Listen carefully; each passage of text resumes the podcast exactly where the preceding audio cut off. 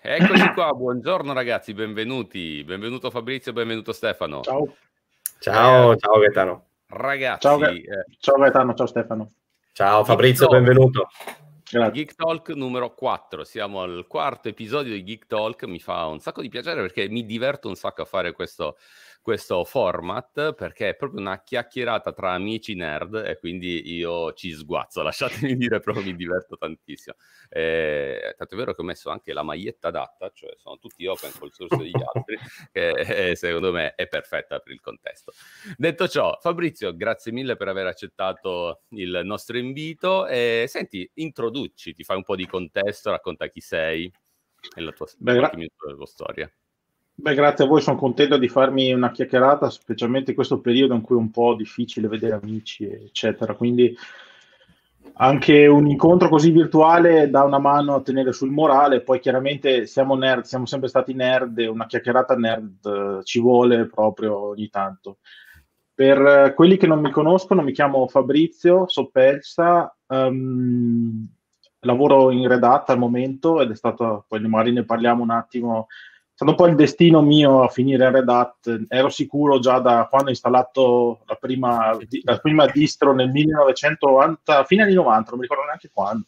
Ed era una Red Hat 5, quindi non Red Hat Enterprise Linux 5. Non Red, 5. Red Hat. No, era, era Red Hat 5, tutta quell'interfaccia con l'NCurses. E, mh, all'epoca mi ricordo che avevo dei dati sulla partizione con finestre, distrussi tutto chiaramente, no? perché eh, precauzioni, backup zero. E diciamo da lì un po' è iniziata la mia avventura con l'open source. Già da prima ero abbastanza appassionato, molto appassionato direi di tecnologie, computer, eccetera, ai tempi dell'MS-DOS, quando estendevamo la memoria per più memoria per i giochi con la memoria estesa, con i famigerati mem extend, quello che era. Poi con Linux, insomma, ci, ci ho sguazzato da, dalle, da quando l'ho installato per la prima volta, andavo ancora alle medie. Poi chiaramente ho avuto un percorso un po' non proprio liscissimo, però alla fine, dai, ho lavorato in varie aziende in giro per il mondo e alla fine sono capitato in Red Hat, che è la casa giusta per me, reputo, insomma. E ho avuto un po' di peripezie e poi alla fine, dai, adesso mi sento a casa. Senti, eh, almeno eh, lasciami dire una cosa, eh, nel tuo percorso eh, di carriera eh, merita un saluto un, un, amico comune che Pelatino, al quale facciamo un ciao, dai. Ciao Mirko, volevo, sì, Mirko e Alessandro sono stati i miei primi due capi, diciamo quando ho iniziato a lavorare veramente nell'informatica, nel senso che mi, c'era qualcuno che mi pagava per lavorare, ho iniziato in RHX, che è un'azienda service provider che si trova in provincia di Belluno. Uh, loro appassionatissimi di tecnologia open source, uh, basano il loro core business insomma su rivendere servizi eh, basati su tecnologia open source, appunto, contribuiscono all'open source. E, um, Mirko in particolare è anche istruttore, istruttore redatto ufficiale, quindi Gaetano e Stefano lo conoscono l'ho conosciuto anch'io per un po' e mi ha avuto la fortuna con Mirko di iniziare un percorso che è quello delle certificazioni Red Hat che mi ha dato molto e diciamo uh, tante opportunità di imparare, tante anche soddisfazioni. Ho, fatto, ho preso la RHC nel 2012 e, um, e, poi ho continuato insomma a specializzarmi anche su, anche su altre cose. Quindi ciao Mirko, Alessandro, se, se mi vedranno nella, su YouTube. Ehm, due cose al volo, non solo YouTube, ma anche podcast. Il Geek Talk è ufficialmente eh, il podcast su, su, Spotify, arriverà anche sulle altre piattaforme, si spera a breve, mm, quindi Google, Apple ed altro ancora. Eh, anzi, se c'è qualche piattaforma che è un po' più interessante, magari qualcuno lo scriva nei vari commenti, che è sempre utile. Quindi eh, non solo video, ma anche audio mentre si, si va in macchina, si, si, si fa la corsetta intorno al parco. E, ehm, e, lasciami dire, momento Marcord, mi hai parlato dell'installazione di REL, eh, scusa, Red Hat Linux 5 eh, nel 96. Guarda, eh, eh, siamo lì perché tu sei più giovane di me. Io ho installato la mia prima Linux insieme a, ad un caro amico che magari porteremo anche lui in Geek Talk, eh, una Red Hat Linux 5, era il 90 94-95, adesso non ricordo esattamente l'anno, devo andare a forse 94. Eh, anche lì sistema a finestre che è stato sventrato perché l'installazione chiaramente era un po' eh, come dire rudimentale, però, però è, stato, è stato in là e quindi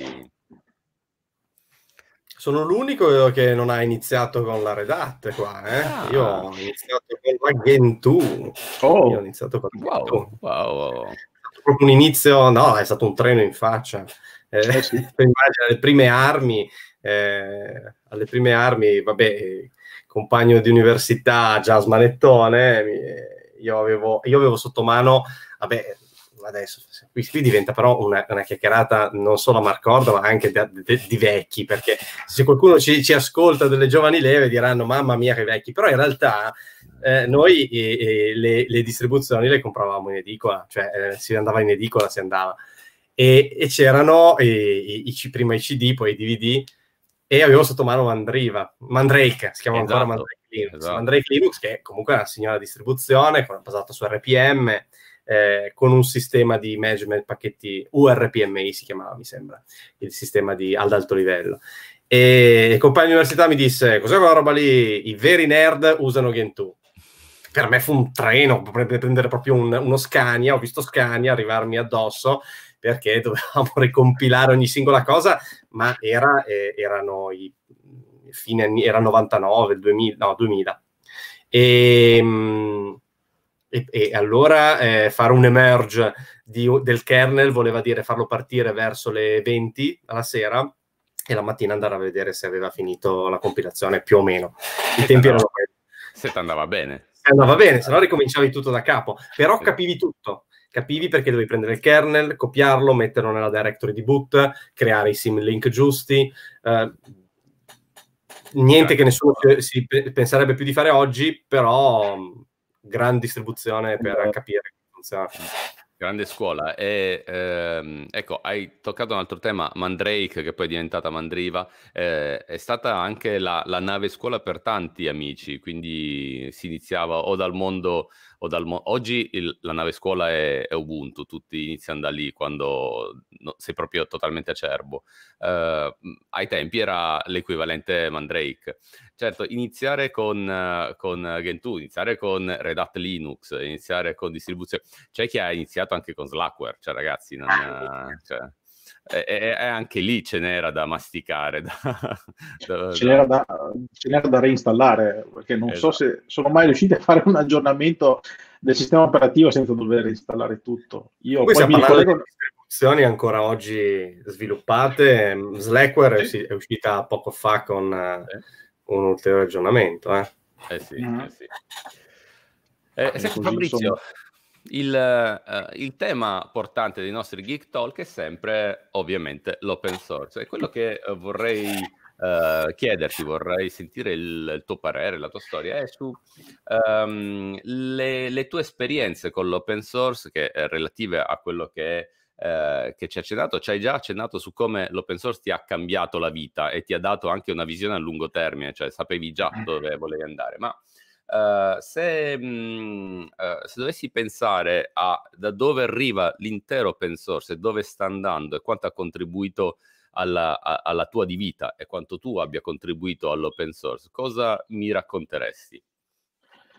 Ma come ti dicevo, ho installato Linux fin da subito, non davo contributi, andavo ancora alle medie, insomma. Poi eh, Passando all'università, sempre nell'ambito open source, come Stefano diceva, il discorso di Gentoo è stato addirittura più da- drastico perché ho iniziato a avere, sai, quando sei nella fase di adolescenza avanzata, così iniziai a ribellarti, eccetera. Quindi mi trovavo un po' nel, nello, nell'ambiente dell'open source e mi sono ribellato a mio modo buttandomi su BSD, per cui all'università se Stefano rifaceva il kernel di Linux, io, rifa- io ricompilavo, facevo l'Hello World ogni notte sul mio portatile che ho disintegrato, ricordo, soprattutto d'estate fondeva veramente, rifacevo l'Hello World e l'Hello, eh, rifacevo il eh, Make World e Make Kernel tutte le notti.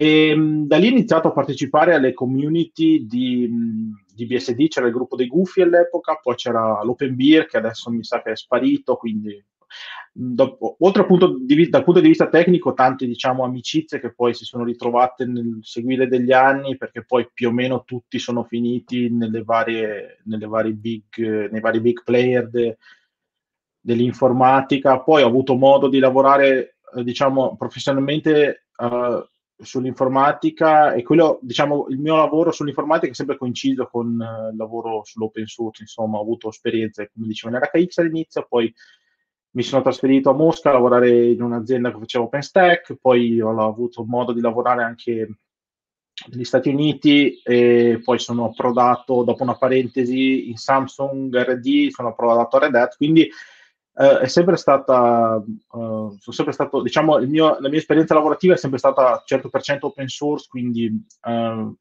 dal punto di vista, diciamo, della community ho sempre cercato di, di contribuire come, come potevo dal, all'inizio all'università, facendo delle, anche delle traduzioni della documentazione dei vari progetti, partecipando alla mailing list, anche con nickname di cui non mi ricordo più, per cui se dovessi andare a cercare inizio anni 2000 come partecipavo alle mailing list di FreeBSD, magari non mi ricordo, non mi ricordo neanche più come. Poi sono arrivate altre tecnologie, mi sono appassionato e ho scritto articoli per Extraordi ancora su Docker nel 2013, o non mi ricordo neanche più, 6-7 anni fa, quindi proprio, eravamo proprio agli albori del container. E diciamo l'open source mi ha dato tanto, e chiaramente vorrei dare di più all'open source, eh, al di là di qualche contributo in termini di documentazione oppure qualche piccolo commit dentro il, il codice di, di, Docker all'epoca quando, quando, era ancora sulla cresta qualche anno fa, adesso qualcosa su Kubernetes, e, però diciamo il lavoro mi tiene abbastanza impegnato. Comunque siamo sempre, siamo sempre lì, per cui tante volte quando anche svolgi la tua mansione ti trovi a, a, ad arricchire il mondo dell'open source con qualsiasi, qualsiasi cosa, va bene, insomma. Eh, mi viene in mente una curiosità subito, um, non tanto in ambito lavorativo, ma a livello di community open source. Nel periodo in cui sei stato in Russia, sei stata a Mosca se non mi sbaglio, um, quanto hai percepito nel, uh, quindi in Russia uh, la, com- cioè la, community e la possibilità di uh, contribuire o di quantomeno di mh, mm, condividere in quel contesto? Perché è facile pensare agli Stati Uniti, è molto conosciuto, risaputo, ma in un contesto come quello russo, com'è? Ma per esempio ti dico, quando nel, il giorno in cui mi trovavo in aeroporto per trasferirmi, ho controllato se ci fosse un meetup di Docker, non c'era a Mosca, quindi l'ho creato, l'ho fondato e l'ho mantenuto io per alcuni anni organizzando anche degli incontri, invitando diciamo, esponenti da varie aziende, per esempio Yandex, che è la Google russa, e, e molti altri. Sempre, ho sempre trovato un ambiente molto favorevole dal punto di vista de, dell'open source. In Russia, vabbè, nel mondo in cui mi sono trovato io, diciamo, le amicizie che ho fatto, eccetera, erano soprattutto rivolte nell'ambito security, quindi tanti ricercatori di sicurezza, tanti amici in Kaspersky, tanti pen test, tante altre cose che magari non possiamo neanche dire qui, però eh, ho conosciuto tante, tante capacità e, e, tante professionalità, soprattutto in quel settore, e dal punto di vista dell'open source eh, mi sono trovato sempre, sempre bene, diciamo, dal punto di vista tecnico niente da dire, chiaramente programmatori, architetti di quelle latitudini sono molto, molto skillati, molto bravi. Dal punto di vista open source ho trovato anche lì una, una, certa, sì, una certa apertura, sì, abbiamo lavorato bene come community. Poi a un certo punto diciamo, quello che per noi all'inizio anni 90 era il mostro da sconfiggere, che Microsoft mi ha invitato a fare i miei Docker Meetup nella, nella, loro sede in centro a Mosca, per cui ho avuto come, diciamo, come sponsor loro che mi davano la sala quando la chiedevo una, ogni uno o due mesi. Per cui l'open source ha abbracciato chiaramente anche ex nemici, e, diciamo, mo- molto grande. Dai. Chiaro. Ma lì in Russia, Fabrizio, che al di là poi delle community dove ehm, ascolto con piacere, mi fa piacere sentire che c'è uh, un ottimo seguito, invece a livello di eh, ri- ricettività del, no, ricettività, di utilizzo dell'open source nelle istituzioni da una parte e nelle aziende dall'altra, a parte i big che per assurdo sono quelli tipo Microsoft che poi negli anni hanno acquisito la visione sull'open source, adesso Microsoft ne fa un pilastro, ma generalmente l'azienda eh, russa e, e, la pubblica amministrazione russa, com- com'è la penetrazione dell'open source in questi ambiti? Dal punto di vista della pubblica amministrazione russa, posso dirti chiaramente loro sono molto sospettosi di tecnologie americane, come noi lo siamo nei confronti delle tecnologie cinesi, no? per cui il discorso di Huawei e dei loro apparati delle, te- delle telecomunicazioni per noi di- diventa un pericolo anche di sicurezza, per loro il fatto che tanti chip e tanto software sia prodotto negli Stati Uniti rappresenta una grossa preoccupazione, per cui c'è sempre stata molta apertura dal punto di vista verso l'open source, anche soltanto come il discorso di mettere sistemi desktop nella pubblica amministrazione basati su Linux, codice aperto, quindi si sa cosa facciano anche lì come eh, dietro le quinte. L'utilizzo delle blockchain pubbliche, per esempio, per prendere decisioni di determinati quartieri di Mosca che sono più grandi di alcune capitali d'Europa, si usano dei sistemi basati su blockchain aperte dove i cittadini possono dire la loro anche in modo anonimo e diciamo la recettività dell'open source da quel punto di vista là è sempre stata molto importante. Poi eh, diciamo la più grossa azienda russa si chiama Yandex, è il Google russo e loro sono sempre stati molto favorevoli all'uso dell'open source, contribuiscono a un sacco di progetti, se qualcuno vuole andare a vederci Clickbyte è una cosa molto, è una cosa secondo me fenomenale, andate a cercare Clickbyte, proprio scritto B-A-I-T, e loro nei loro sistemi come hanno, hanno, il loro Uber, il loro Google, loro, le loro chat, hanno da, fin da subito sempre abbracciato le tecnologie emergenti all'epoca, OpenStack, Docker. Mi ricordo la loro mail è stata una delle prime ad utilizzare i container per, in produzione, quindi usavano Docker in produzione su una porzione di sistema di, di, di posta elettronica, il loro Gmail, insomma, girava su una cosa t- tipo Docker. Chiarissimo, interessante, molto interessante. Senti, hai eh, accennato anche il discorso telco e secondo me è un argomento sul quale si può ehm, fare qualche piccolo approfondimento, cioè quanto l'open source sia entrato in quello che era il mondo chiuso per eccellenza, cioè la rete telefonica era basata su tecnologia proprietaria chiusa black box, oggi le cose stanno cambiando. Sì, Gaetano, c'è, c'è, questa transizione che è in corso e procederà per i prossimi anni, anzi oserei dire decenni. E, diciamo, travolge le telco in maniera molto positiva. Um, per chi non lo sapesse, le, te- le, le, aziende di telecom fino a pochi anni fa avevano dei grossi apparati di rete proprietari e hardware costosissimi, giganteschi, eh, specializzati su una determinata funzione nelle reti, poi senza entrare tanto nel dettaglio, ci sono gli strumenti che tengono, per esempio, quanto credito telefonico hai sulla tua SIM card, altri che tra, inoltrano il traffico, altri che lo ottimizzano, eccetera. C'è stata eh, da inizio anni, diciamo da, da, dall'apparizione di OpenStack, quindi qualche, qualche anno fa, questo inizio di transizione verso un nuovo modello, da partire dal proprietario chiuso, monolitico sul hardware fisico, a riuscire a virtualizzare quelle funzioni che alla fine sono software e riuscire a, implementarle in sistemi di virtualizzazione eh, più o meno classico come non so un KVM o un VMware eh, di modo da avere una possibilità di scalare virtualmente all'infinito e avere questa capacità di riuscire a fare gli aggiornamenti in maniera eh, più, eh, meno sanguin- sanguinosa anche dal punto di vista economico, no? perché il, uno dei driver che sicuramente spinge le telco a, a, muoversi verso le tecnologie open source è sicuramente il discorso tecnologico, unito però anche al discorso economico, quindi c'è un, c'è un fatto anche di risparmio abbastanza notevole. Quindi c'è, c'è questa transizione che sì.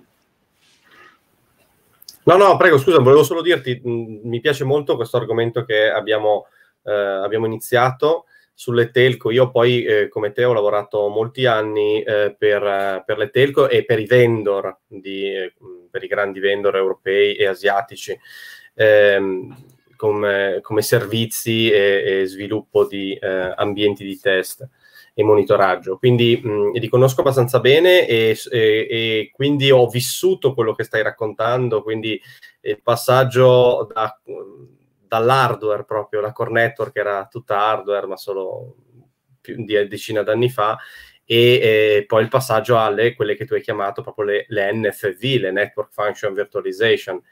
E se vogliamo, eh, tu hai citato anche OpenStack, di cui abbiamo discusso l'altra puntata con Gippa, Ecco, mh, in OpenStack le telco hanno fatto il bello e il cattivo tempo, anzi, in parte hanno anche diretto lo sviluppo di OpenStack, forse portandolo troppo dalla loro parte, sappiamo tutti un po' eh, questo cosa ha causato. Sicuramente OpenStack è, magari non è più il, il, il sogno del private cloud e public cloud unificato, ma almeno, quantomeno, è consolidato in tutte le telco. Le telco che oggi per assurdo hanno completato uh, la migrazione a OpenStack.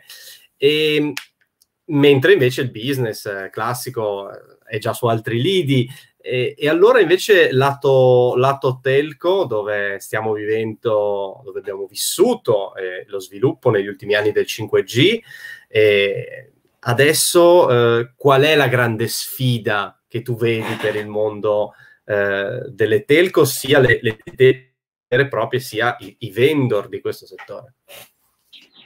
Sì, Stefano, hai detto giusto. Ne parlavo giusto una, circa una settimana fa con un mio cliente. E questo mi ha portato a riflettere qualche giorno sull'evoluzione delle, delle telecom con, con l'open source. Come dicevi tu, si è partiti da questa fase di cui accennavamo prima, quindi il passaggio dal fisico ferro proprietario specializzato alla virtualizzazione, che si chiama NFV Network Function Virtualization, in cui ci sono dei grossi vendor che trasformano le funzioni hardware in software che, essere, che possono essere usate come virtual machine su piattaforme di virtualizzazione.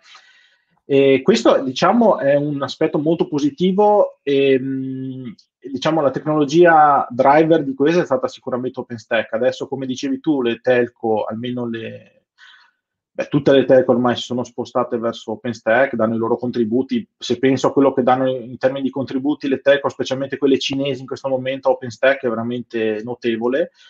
Adesso il prossimo, il prossimo, passaggio oserei dire che sono diversi passaggi, non soltanto uno, e, ehm, quindi è una cosa secondo me graduale che, ci, che coinvolgerà anche noi ed avrà una, e sarà un cambiamento molto potente anche nelle nostre vite di tutti i giorni. Adesso chiaramente l'NFV diventa una cosa abbastanza consolidata da cui si parte per andare avanti, quindi il prossimo passaggio eh, in cui il driver principale sarà il 5G, anzi è il 5G, è il passaggio a, a delle architetture a microservizi, quindi già alcune telco americane si sono mosse in anticipo a inizio 2019 cercando di creare architetture basate su questo paradigma qui. Um, quindi in questa fase 2 ci, so, ci, saranno non soltanto i microservizi, ma anche tutto quello cloud native che ci gira intorno, come mh, le pipeline CI/CD per uh, avere molta agilità nel, nel, mettere a punto e nel mettere in piedi in produzione questi sistemi, poi uh, questa integrazione con il continuous delivery, insomma famo- le famose tecnologie cloud native. Poi senza, diciamo, cercando di sintetizzare un po' come la vedo io, questo sarà prossimo pe- il prossimo step che, anzi, è che quello in cui ci troviamo in questo momento, quindi siamo in corso, siamo in corso di transizione verso questo mondo qui, dove i vari, i vari vendor eh, che forniscono tecnologie open source uh, stanno aiutando le, le, telecom a fare la transizione, poi ci saranno altri paradigmi che verranno dopo, quindi all'infrastruttura, quando l'avremo consolidata, si aggiungerà l'intelligenza, quindi applicazioni IoT e poi intelligenza artificiale e tante varie cose che saranno possibili grazie a 5G come dispositivi, veicoli a guida autonoma, energia smart, città smart, e varie altre cose smart. E, mh, probabilmente questo, uh, questo passaggio um, andrà di pari passo con l'aumento di dispositivi connessi, quindi probabilmente per le telecom e non solo non sarà più possibile gestire diciamo manualmente con sistemi di pipeline CI/CD eh, anche il deploy di applicazioni o lo scale out di eh, di infrastrutture e, e, di servizi, quindi interverrà molto di, sempre di più l'automazione, quindi io vedo una cosa, una, un, un, insieme di tecnologie che avanzeranno di pari passo, la, la, l'infrastruttura si consoliderà sempre di più, eh, la, l'intelligenza artificiale, l'IoT e l'automazione andranno di pari passo sempre eh, sempre più avanti di modo da, da, portarci ad avere servizi di cui adesso non, non, possiamo nemmeno, non, possiamo nemmeno, sapere. Parliamo di quello che succederà nel 2030, nel 2040, l'arrivo del 6G, eccetera. Quindi la vedo una sfida, una strada lunga e comunque una bella sfida per tutti. E si torna al discorso che una sfida di questo tipo eh, avrebbe avuto dei paradigmi diversi, dei path diversi se non ci fosse stato l'open source a contribuire pesantissimamente in quest'ottica.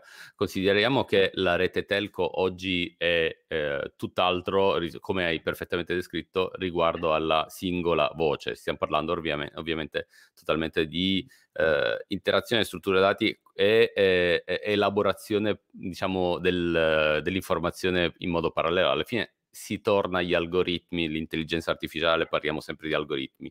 E eh, dove, sta andando, dove sta andando tutto ciò e deve essere legato tutto ciò, e, mh, mm, l'hai descritto molto chiaramente, quindi è stato molto interessante questo passaggio eh, dell'evoluzione da qui a 10-20 anni o, o, anche più. Vai. Sì, sì diciamo che da, senza l'open source, non so, l'innovazione sarebbe molto più lenta sicuramente, Uh, vi posso fare un esempio che il mio esempio preferito è è quello di Malthus. Malthus è uno strumento che è stato creato, diciamo, uh, da Intel per permettere ai, ai, pod di Kubernetes di avere più, più, network interface dentro il pod, no?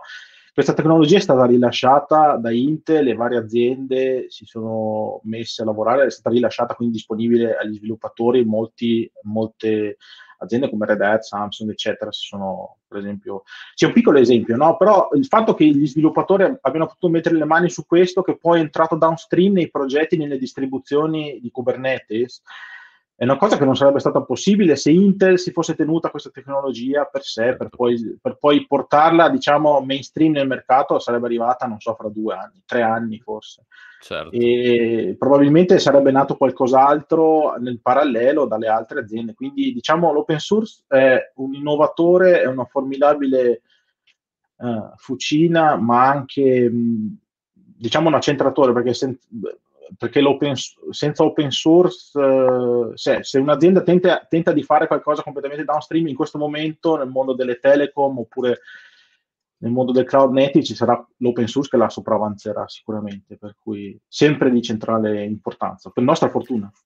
E qui si torna anche a un discorso molto attuale, come eh, anche, lasciami dire, in un concetto un po' più ampio, Intel in questo momento sia eh, la veda grigia sul futuro per, eh, per, la direzione verso i processori ARM.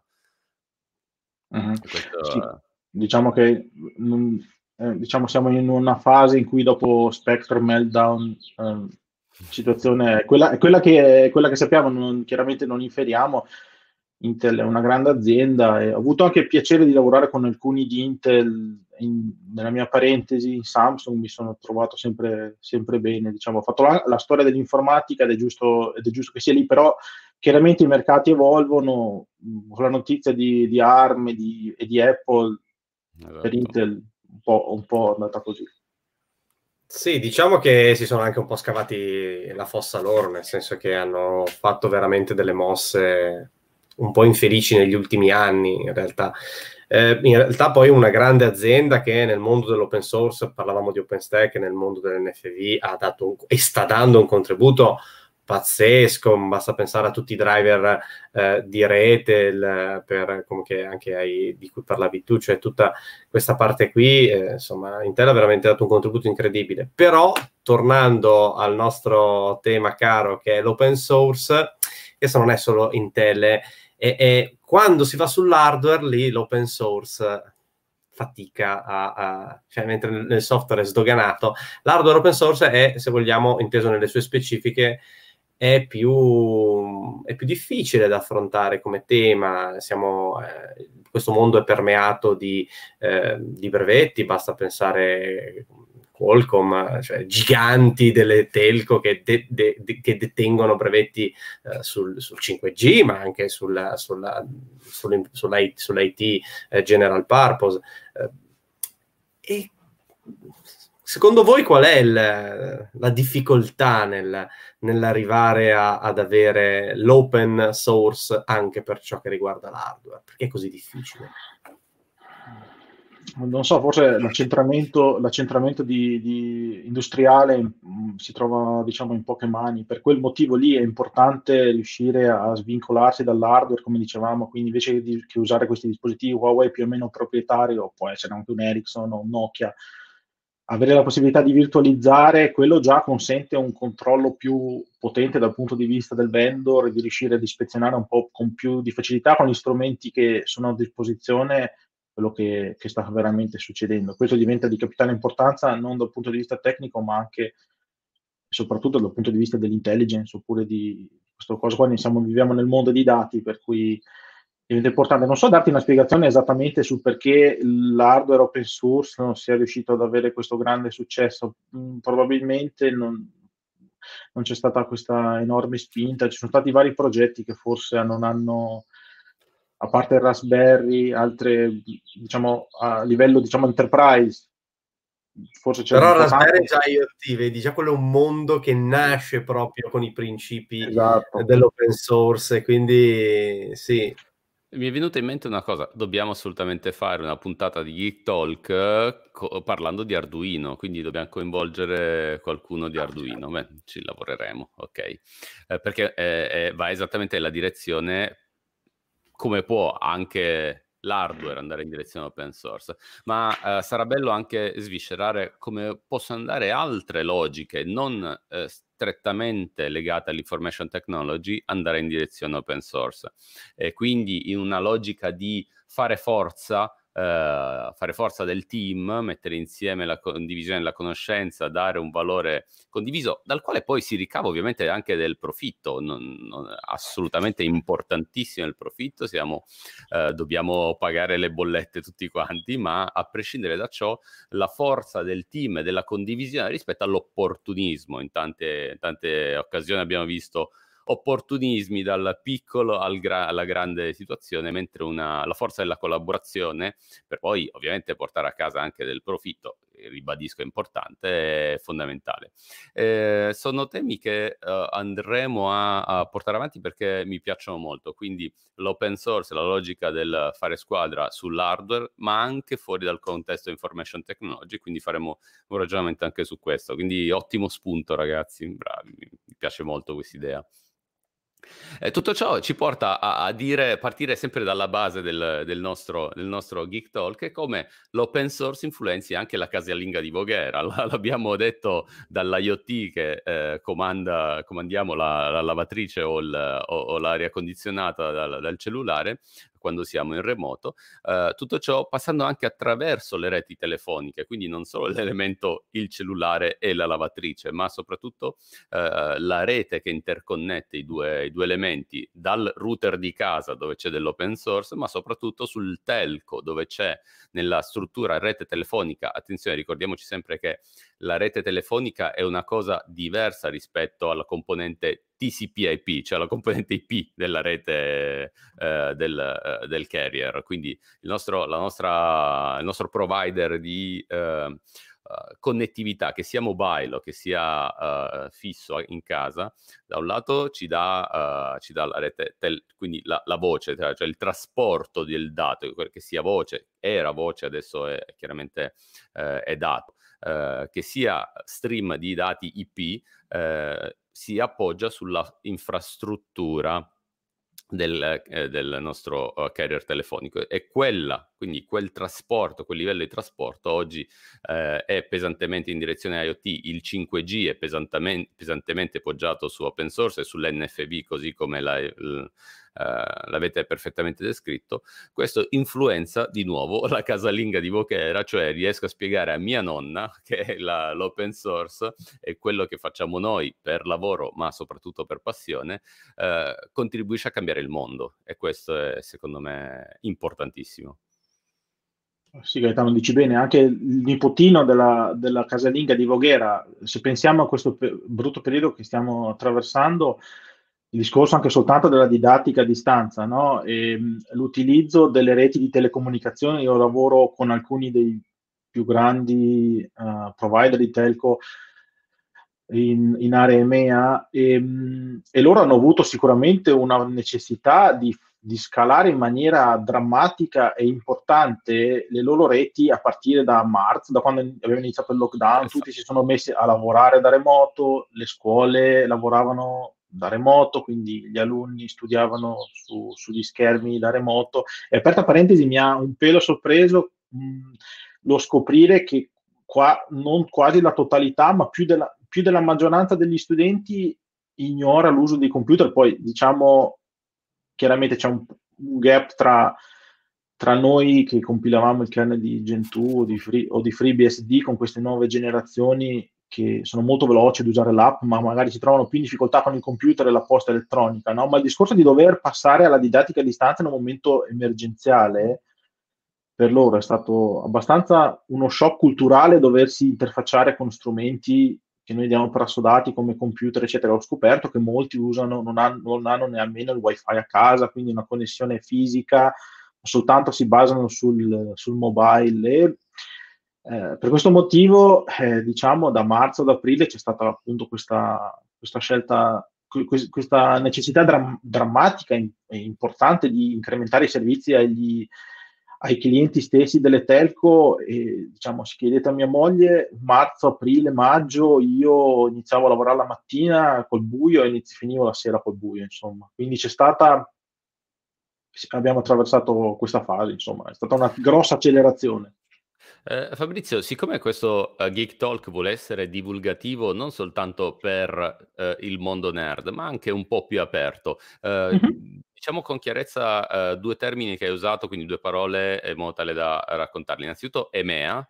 Uh, EMEA descrive una regione geografica che è quella Europe, Middle East and Africa, per chi non lo sapesse, quindi la sezione. Diciamo che il pianeta è diviso in tre aree, il, in quattro aree in realtà, Nord America, Nord America, South America, la componente EMEA, Europe, Middle East and Africa, e la componente APAC, quindi tutto, tutto l'est. Uh, ho dimenticato qualcuna? No, le ho dette tutte. E, mm. invece BSD, FreeBSD e il mondo BSD, eh, racconta giusto in un minuto cos'è il mondo BSD, di cosa stiamo parlando? Io, sì, Gaetano, grazie della possibilità. Io ho ritrovato il mondo BSD all'ultimo FOSDEM. Uh, io partecipo spesso e volentieri al FOSDEM, un modo per rivedere amici e chiaramente lo fanno a Bruxelles, dove, che è la capitale della birra, non a caso. No? E, Cos'è il FOSDEM? Il FOSDEM è una conferenza annuale mondiale open source in cui si raggruppano, diciamo, si incontrano vari uh, vari elementi, vari attori della community per discutere di tecnologie, trovarsi insieme, fare delle cene, fare dei, delle sessioni, dei seminari. E il FOSDEM è diviso in varie sessioni, quindi c'è la sessione per, non so, per vari linguaggi, Python, Go, altre sessioni più, diciamo, um, consumer come LibreOffice oppure sistemi operativi, le varie distribuzioni. Quindi... È, sponsorizzato, è, sponsorizzato, da varie aziende che, hanno, diciamo, che operano nell'open source. E, ehm, è il momento è di aggregazione più esatto. importante dell'anno di tutta la community open source con uh, un pensiero di dove sta andando l'open source, quindi portare, esatto. no- raccontare cosa sta accadendo e dove sta andando.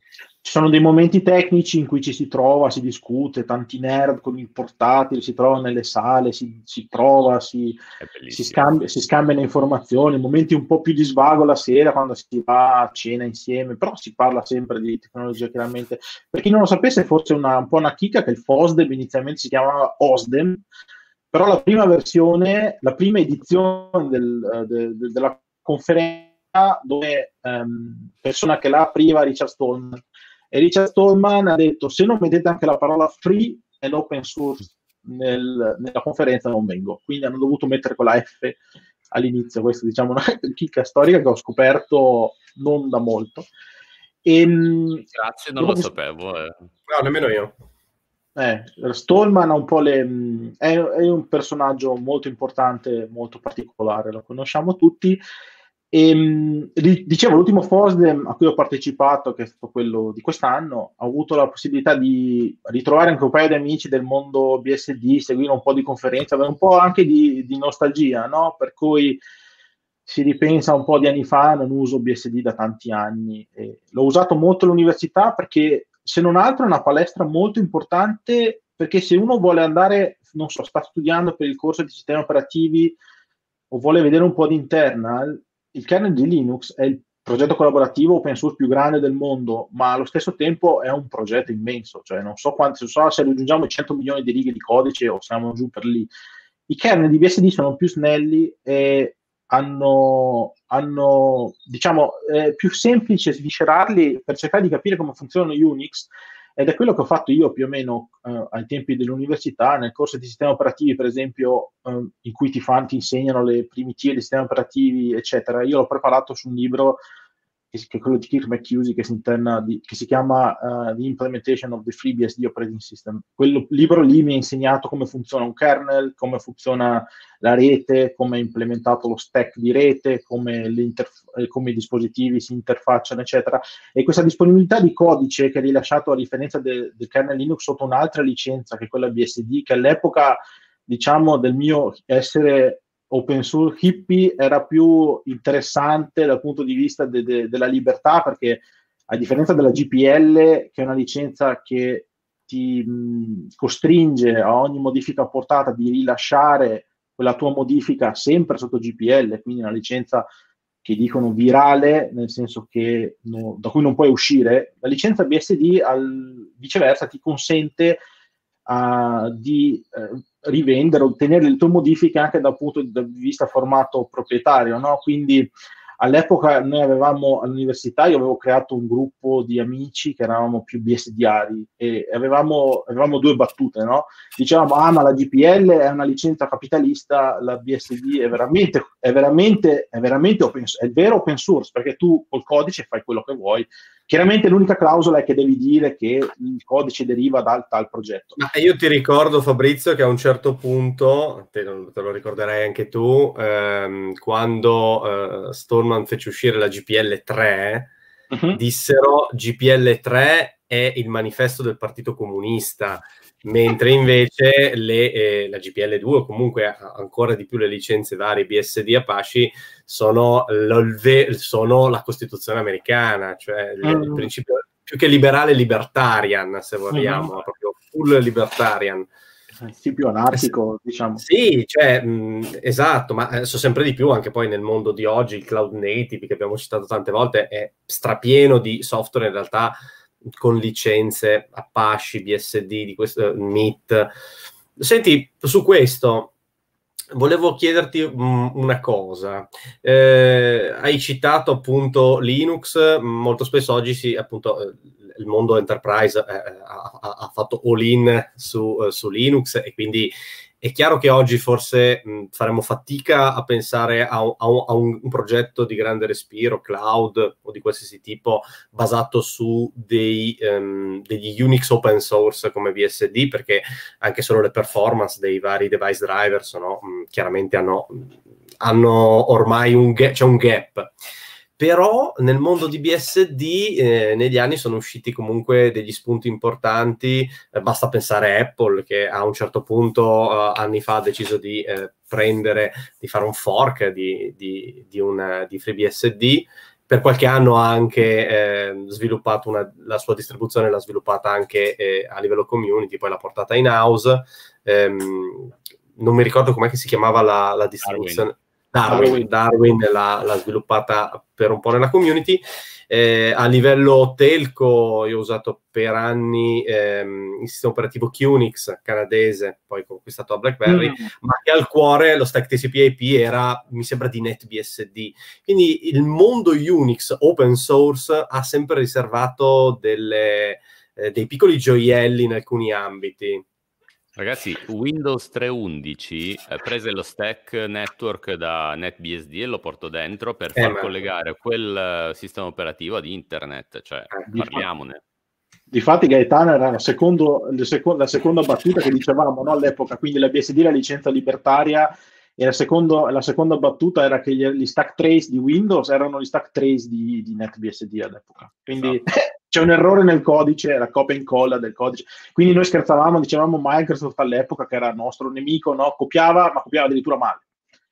Esatto. E, um, un altro spunto, Stefano, volevo dirti a proposito dei sistemi BSD, che è stato il mio primo, diciamo, il mio primo incontro uh, con questa tecnologia tu, di cui tutti parlano adesso da qualche anno, che è quella dei container. Ma i container sono nati sul, non sono nati su Linux negli ultimi cinque anni, sono nati su Solaris e poi sono stati portati sui sistemi BSD con una tecnologia che si chiamava Jail. Che era un, che era un CH root potenziato ed era un, una cosa favolosa. Vi ricordo all'epoca quando lavoravo, lavoravo, quando contribuivo, a proposito di contributi all'open source, contribuivo alla rivista Linux Co di, di Patrizio Tassone, Gilberto Ficara, che se mi vedranno, eccolo là, ciao, li saluto. C'erano sempre mh, c'erano sempre degli spunti molto interessanti e mi ricordo benissimo la copertina del, del numero che è uscito forse nel 2003, inizia nel 2000, in cui si parlava delle jail. Mi ricordo che passai proprio quel pomeriggio sviscerando le jail su OpenBSD con un articolo di Federico Biancuzzi, se mi ricordo bene. E quindi le jail all'epoca, come, vista come chroot potenziato, esistevano già. La, diciamo, forse non si era intrevista la possibilità di fare business, oppure la mia, la mia ipotesi era che era troppo difficile da usare come tecnologia e sarebbero dovute arrivare i C-Group e i namespace, che sono le due, diciamo senza entrare nei dettagli, le due tecnologie fondanti del kernel Linux per permettere l'uso dei container, che non sono state sufficienti a loro volta per arrivare al grande pubblico, mentre sono stati implementati da, nei servizi di Google, e al grande pubblico i container sono arrivati soltanto quando con un comando, con un, con un esatto. ecosistema come quello di Docker, che era comprensibile da tutti, quindi grande UX. Eh, come dice Gippa, esatto, come dice Gippa, Docker non è la tecnologia dei container, Docker è un sistema di, di packaging e deployment, certo. Diciamo, chiunque poteva farsi uno script del genere, quelli di Docker hanno avuto l'idea di, giusta di riuscire a rendere container per tutti e da lì si, si è partito, ma i container hanno una vita, diciamo, più, più che ventennale. Quindi BSD ha dato anche quello. Mi ricordo Sun che negli anni 2000 disse il futuro è nei container, con poi l'immagine di un container navale con scritto Sun Microsystem negli anni 2000. E tra l'altro eh, gira nei social qualche giorno fa. Sì, quelle, sì, sì, esatto. Poi i cloud eh, furono i primi a dire si pagherà per eh, capacità computazionale, non si pagheranno più le infrastrutture fisiche. Eh, eh. Sì, quel mondo lì Unix ha anticipato tantissimo, ma altre anche chicche spostandoci anche da questo, basta pensare allo storage, adesso tutti stiamo impazzendo a trovare il file system definitivo su Linux, eh, ZFS, prima su Sun, Solaris, poi su BSD, ma anche qui per facilità di licensing. Ehm, cioè, ha anticipato almeno di, di, dieci anni quello che adesso con fatica su Linux Red Hat prima ha detto no, su, a livello enterprise BTRFS non lo voglio, poi l'ha riportato in Fedora. Eh, Anche secondo te cosa succede a livello... Avremo il file system definitivo su Linux secondo te?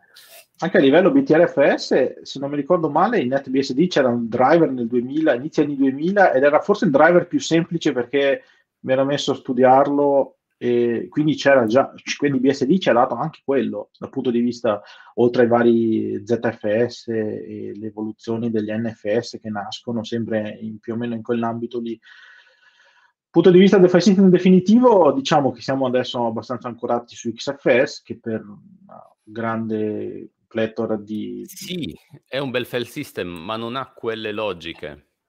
Mm-hmm quelle famose di ZFS che volevano essere portate su Betrfs e BTRFS, ma non arrivano.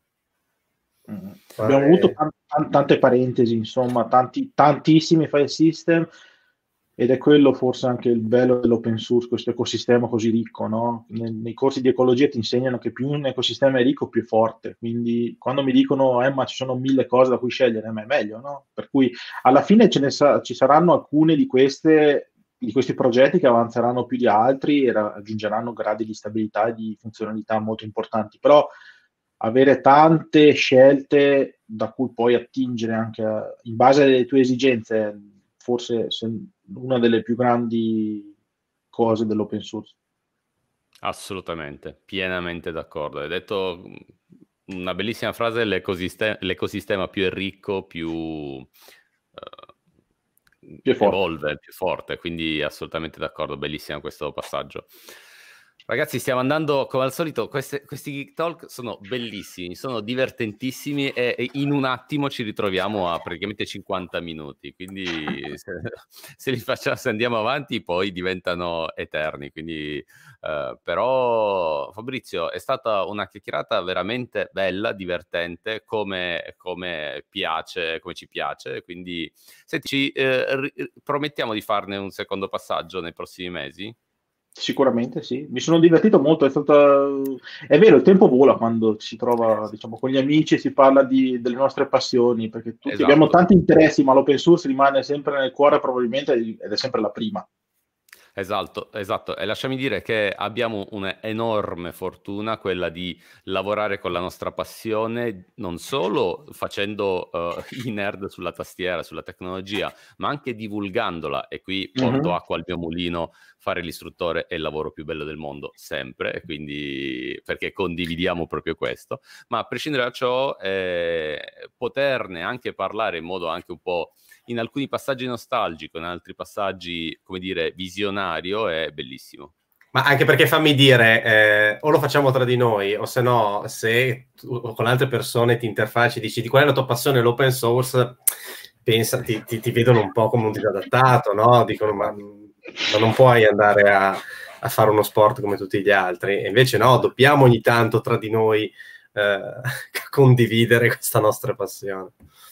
Bene, dai, allora ci seguiamo su tutti i canali ufficiali, YouTube, podcast, hai detto Gaetano, ne arriveranno altri, no? Quindi mh, grazie della chiacchierata a voi e vi auguro, vi auguro un buon proseguimento. Gra- grazie a te Fabrizio. E ci vediamo alla prossima, dai, magari dal vivo. Esatto. Esatto, guarda, sicuramente questi Geek Talk diventeranno anche un evento dal vivo, è fondamentale mm-hmm. farlo, farlo, davanti magari una birra eh, e fare una chiacchierata nerd così, eh, è sicuramente... Guarda, ho, ho un'idea, ho un'idea, pensiamoci su come trasformare questa cosa.